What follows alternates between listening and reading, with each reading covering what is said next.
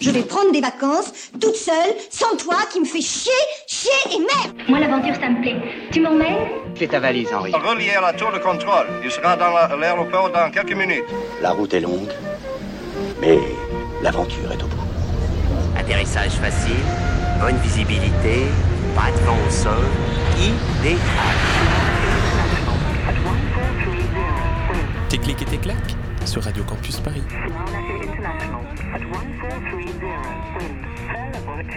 Bienvenue dans Tes cliques et tes claques, l'émission de Radio Campus qui vous emmène dans ses bagages. Aujourd'hui, on part au Cap-Vert avec Hugo qui a séjourné en janvier dernier. Le Cap-Vert qui est en réalité un archipel de 10 îles volcaniques au large des côtes du Sénégal.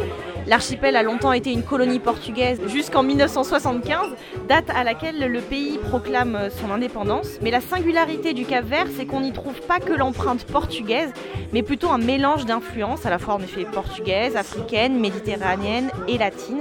On y reviendra un peu plus tard avec mon invité. Parce qu'avec Hugo, là, on est actuellement chez Céleste, c'est un restaurant cap-verdien du 11e arrondissement et on a une super ambiance. Salut Hugo. Salut Inès. Alors, l'archipel du Cap-Vert se divise en deux séries d'îles. Au sud, on a les îles de Sotavento, ça veut dire les îles sous le vent. Et au nord, ce sont les îles de Barlavento, qui signifie les îles au vent. Et donc, toi, tu étais plutôt Sotavento ou Barlavento? Quelles sont les îles, en fait, qui faisaient partie de ton itinéraire? En fait, on a fait les deux. On avait décidé avant de... On avait ciblé quelques îles qui nous plaisaient bien. Du coup, on a fait 4 îles en tout. Dont 3 qu'on a vraiment visitées, 2 îles Barlavento, qui sont les îles de São Antão et São Vicente, et 2 îles, donc Sotavento, l'île de la capitale Santiago, où on a passé un peu de temps, mais vraiment de passage, et l'île de Fogo, qui porte le nom du volcan du même nom. Voilà. Et alors, comment vous vous déplaciez d'une île à l'autre ? Alors on a un peu testé tous les moyens de transport possibles. C'est vrai que c'est pas toujours évident. Il y a des lignes d'avion qui sont assez bien faites entre chaque île. Donc on a pris l'avion pour les grandes distances et on a pris le ferry pour d'autres distances. Notamment entre São Vicente et São Antão. On a pris le ferry aller-retour. Et on a pris aussi le ferry pour aller sur l'île de Fogo, ce qui était un grand voyage de 5 heures de ferry avec un peu de mouvement. Et alors, est-ce que vous avez souffert du vent? Parce que le Cap-Vert, c'est un pays tropical dominé par les vents secs, notamment l'harmattan. Est-ce qu'en altitude, du coup, on est déstabilisé par les vents violents comme ça? Alors, on n'est pas déstabilisé dans le sens où on n'est pas sur le point de s'envoler, mais c'est vrai que le climat est assez... il fait chaud. En janvier, il fait environ 20 degrés. Mais en fait, on a rapidement froid parce que le vent rafraîchit l'air, et notamment en altitude, où le vent balaye vraiment très fort. Donc, c'est assez impressionnant au début. Et tu parlais de l'harmattan, effectivement, on sent, en janvier, c'est la période où il est le plus fort. Et on sent cette influence parce qu'il y a ce voile blanc sablé qui est très présent, qui rend les paysages un peu particuliers, la luminosité très claire, très, très, très brute. Voilà, c'est pas le meilleur moment pour les photos, mais c'est très très beau à voir. Alors, je te propose qu'on écoute la première musique que tu as choisie. C'est quoi exactement ? Alors, la musique s'appelle Morna de Ildo Lobo. Et c'est un peu c'est une musique qui représente la morna, qui est la musique très traditionnelle du Cap-Vert, notamment popularisée par Césaria Évora.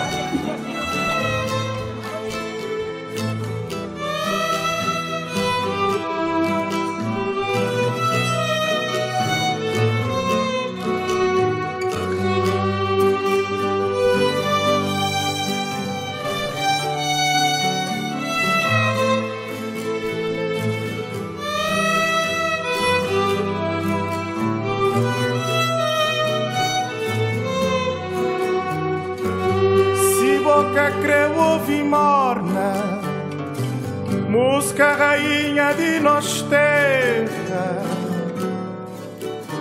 pra Cabo vai Bochambi, nesse Cabo Verde suave e doce, nós terra mãe, inspiração de nós poeta, princesa de nós serenata, na noite serena de luar, debaixo de janela de crecheu, na choradinha do violão. Se boca creu, ouve morna, música rainha de nós terra. Rancabo vai bochamil, nesse Cabo Verde suave doce, nós terra mãe, inspiração de nosso poeta, princesa de nós serenata, na noite serena de luar, debaixo de janela do crecheu. C'était Nos Morna de Ildo Lobo. Vous êtes toujours sur Radio Campus Paris et vous écoutez Tes cliques et tes claques. Nous sommes toujours chez Céleste, un restaurant de spécialité capverdienne près de Charonne. Et alors, qu'est-ce qu'on a commandé, Hugo ? Alors, on a commandé une grande assiette des îles avec plein de beignets différents, donc des beignets d'oignons, des beignets de calamar, je crois. On a 2 boudins noirs, typiquement créoles et qu'on retrouve au Cap-Vert. Et on a commandé le plat national du Cap-Vert qui est la cachupa. C'est un plat à base de maïs et de haricots secs et qui est ensuite agrémenté, qui est bouilli et fait un peu en ragoût avec des herbes. Et ensuite, on retrouve différentes versions de cachupa. Donc, on peut retrouver du chorizo dedans, on peut retrouver des œufs, on peut retrouver un peu d'agrément, du porc, selon les goûts et les endroits où on va. Et donc ça ressemble un petit peu à la feijoada brésilienne en fait. Ouais, effectivement. Et la feijoada, on la retrouve aussi au Cap-Vert. Mais bon, c'est vrai que la cachupa, c'est typiquement le plat qu'on retrouve partout. C'est le plat très consistant du Cap-Vert. Et d'ailleurs, je pense que la cachupa, tu peux l'avoir aussi avec du poisson. Vu qu'il y a beaucoup de pêche au Cap-Vert, vous devez manger quand même beaucoup de poissons. Une des variantes, ça peut être une cachupa au poisson, au thon par exemple. Ouais, effectivement, je pense qu'il peut y en avoir. Nous, on n'a pas mangé, mais il peut y en avoir avec du poisson. Et c'est vrai que le poisson est quand même une grande composante de l'alimentation. Après, on va retrouver plus du poisson entier grillé ou du poisson mariné qui va être agrémenté souvent de riz et de pommes de terre ou d'igname, de manioc, enfin voilà. Du coup, vous venez de nous servir du grog, c'est ça ? Oui, c'est du grog, c'est le rhum du Cap-Vert. Donc c'est entre le rhum et la cachaça, comment ça se passe ? Oui, non, c'est la canne à sucre de toute façon, mais il est plus parfumé, il est différent de tous les autres. Et alors, comment vous vous approvisionnez ? Des gens qui arrivent du Cap-Vert. Et qui vous ramènent bouteilles de grog. Exact. Et alors, vous le buvez à quelles occasions ? Oh, je donne à des gens qui connaissent le Cap-Vert, qui veulent se rappeler des souvenirs. Voilà, c'est pour les amis. Donc nous, on a le droit à du grog, donc on est les amis de Céleste. Voilà, qui boit du grog et des amis de Céleste. Merci beaucoup. Bon appétit.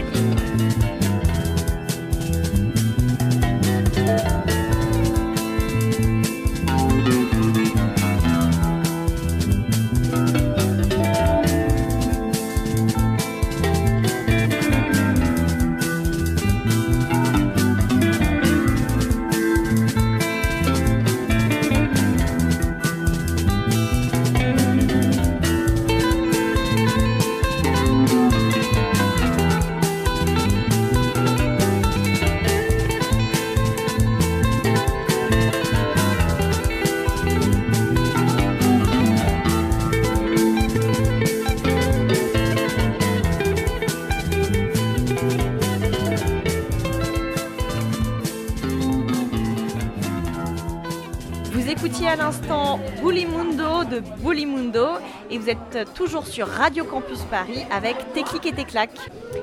La langue officielle d'ailleurs au Cap-Vert c'est le portugais, mais en réalité les Cap-verdiens parlent le Crioulo qui est un créole portugais africanisé. Comment vous communiquiez avec les gens sur place ? Alors on parlait pas mal anglais, parce que quand même on trouve beaucoup de personnes qui parlent anglais, mais aussi français, notamment à Fogo, où en fait Fogo a une histoire un peu marrante, c'est qu'il y a un duc français, le duc de Monron, qui a atterri sur l'île et qui s'y est tellement plu qu'il s'y est installé. Et du coup tous les descendants de l'île presque portent son nom et beaucoup parlent français. T'as même pas quelques petits mots de portugais qui te restent de ce voyage ? Si, comment on dit bonjour, bom dia, je sais même plus comment on dit merci, non c'est un... Obrigado, voilà, obrigado. Il y a même quelque chose d'assez rigolo par rapport à obrigado, c'est que en fait ça s'accorde avec la personne qui le dit, alors que nous on pensait que ça s'accordait avec la personne à qui on le disait. Donc en fait, quand on dit obrigado, c'est qu'on est un homme. Et quand on dit obrigada, c'est qu'on est une femme. Et on a passé tout le début de notre voyage à dire obrigada. Et ce qui était un peu gênant. Et quand on s'en est rendu compte, voilà, on a bien rigolé. Mais voilà, c'est une petite fun fact sur les parfois les différences de langage et les difficultés. Alors d'ailleurs, le Cap-Vert compte davantage de vestiges de la culture portugaise que de la culture africaine, mais sur l'île de Santiago où vous étiez et où vit la moitié du pays, la population est majoritairement d'origine africaine. Comment tu décrirais ce mélange culturel ? Comment il s'est manifesté à toi, cette hybridation entre différentes influences ? Ouais. C'est vrai que ce qui est impressionnant, et je pense que ce qui nous attirait dans le Cap-Vert, c'était effectivement cette culture et ce métissage qui est issu, voilà, d'années de colonisation et ensuite progressivement d'indépendance. Mais sur l'île de Santiago, c'est vrai qu'on retrouve une population qui est beaucoup plus africaine parce que c'est l'île qui est la plus proche de l'Afrique et des pays africains et beaucoup de populations des pays africaines viennent émigrer parfois au Cap-Vert. Donc il y a par exemple pas mal de Guinéens, de Guinée-Bissau où effectivement la langue est partagée. Il y a aussi des Sénégalais. Donc c'est vrai que c'est assez impressionnant. La différence par exemple avec São Vicente où on retrouve plus un côté portugais et beaucoup plus européen, je dirais. Mais le métissage en tout cas assez incroyable et même au niveau je dirais du vivre ensemble de la capacité à créer, à partir quand même d'une histoire qui est l'histoire de la traite négrière, de créer une société qui est mixte, c'est quand même assez impressionnant. Un beau challenge, oui. Alors, tu étais au Cap-Vert en janvier avec Jérôme, et le mois de janvier est marqué par 2 célébrations nationales. Le 13 janvier, c'est le jour de la démocratie, et le 20 janvier, c'est le jour des héros de la nation. Qu'est-ce qui se passe à ce moment ? Est-ce que tu as pu apercevoir des célébrations ? Alors nous on a fait une fête effectivement, il me semble que c'était le 13 janvier effectivement pour être précis. C'est en fait on s'est toujours demandé si c'était la fête de l'indépendance ou pas, mais il y a 2 fêtes d'indépendance en fait au Cap-Vert. Il y a la fête de l'indépendance quand elle a été signée et il y a la fête de l'indépendance quand les Portugais sont effectivement partis du pays. Donc c'est assez amusant et en fait on était donc sur l'île de Fogo dans la ville de São Filipe et il y a un grand concert qui a été organisé, donc c'était vraiment très festif, un concert grande scène, des artistes internationaux. On était avec des rencontres, enfin des amis norvégiens qui effectivement l'artiste qui passait ce soir-là passait quelques mois plus tard en Norvège. Donc voilà, donc on a pu faire la fête. Les Cap-verdiens sont de toute façon très festifs et c'est ce qui marque leur caractère. Ils ont cette volonté de sortir et de s'amuser. À présent, il est temps d'écouter la carte postale sonore d'Antoine et de Florian de 12 Regards du Monde qui terminent leur tour d'Amérique latine par le Chili. Salut Tes cliques et tes claques, on est à Ushuaïa, là, au bout du monde, comme ils aiment l'appeler, depuis 2 jours. Et l'expression, elle prend tout son sens parce que pour venir ici, on a dû traverser à peu près 6000 km là, en une dizaine de jours. On était au Pérou encore il y a quelques jours. Et du coup, on est enfin arrivé à ce fameux bout du monde. On calculait avec Antoine, là, on avait voyagé en 60 heures, on a voyagé pendant 40 heures ou quelque chose comme ça, je crois. Oui, on a pris vraiment un bus super long. Notamment pour passer du Pérou et rejoindre Santiago, on a dû prendre en fait un bus de 29 heures, donc c'était vraiment long, pour ensuite prendre un avion pour nous amener dans le sud du Chili, et là encore un autre bus de 10 heures pour enfin rejoindre le bout du monde, comme disait Flo, enfin bref, pour arriver au Ushuaïa, quoi. Et d'ailleurs, on insiste sur l'expression bout du monde, bon, déjà parce que c'est assez rigolo, et puis en plus, ils utilisent pas mal l'appellation fin del mundo ici, donc c'est sur toutes les tasses, sur toutes les devantures, sur tous les petits porte-clés souvenirs, même sur les panneaux quand tu arrives dans la ville, pour insister sur ce côté bout du monde. Et c'est vrai que tu le sens là, on a fait une rando là, dans un mont à côté. Là. C'était la rando Sierra del Medio. Et là, une fois arrivé en haut, après 1h30 de marche, là on avait du vent, on devait carrément s'allonger par terre pour pas s'envoler. Bref, c'était vraiment impressionnant, avec un paysage magnifique sur la mer, sur l'océan austral, et aussi une bout du Chili, avec des montagnes du bout du Chili, et puis une montagne en Argentine. Et du coup, il y a aussi pas mal de lagunes, pas mal de petits bras de mer qu'on peut voir un peu partout, et avec toujours cet horizon là, comme disait Antoine. Donc là, nous, on va rester encore 2 jours de plus ici, parce que y a énormément de choses à faire, il y a des parcs nationaux aussi, donc on va en profiter. En tout cas, n'hésitez pas à rejoindre le fameux bout du monde, parce que ça vaut le coup, et on se dit au mois prochain en Nouvelle-Zélande. À bientôt.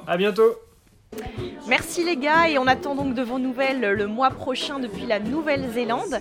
Merci Hugo d'être venu nous parler du Cap-Vert. C'est la fin de cette émission, on se retrouve le 30 avril prochain, et cette fois direction la Sibérie avec Léo, donc le grand froid, si vous n'en aviez pas suffisamment assez avec la neige qui tombe en ce moment en France. Allez, au mois prochain, bye bye.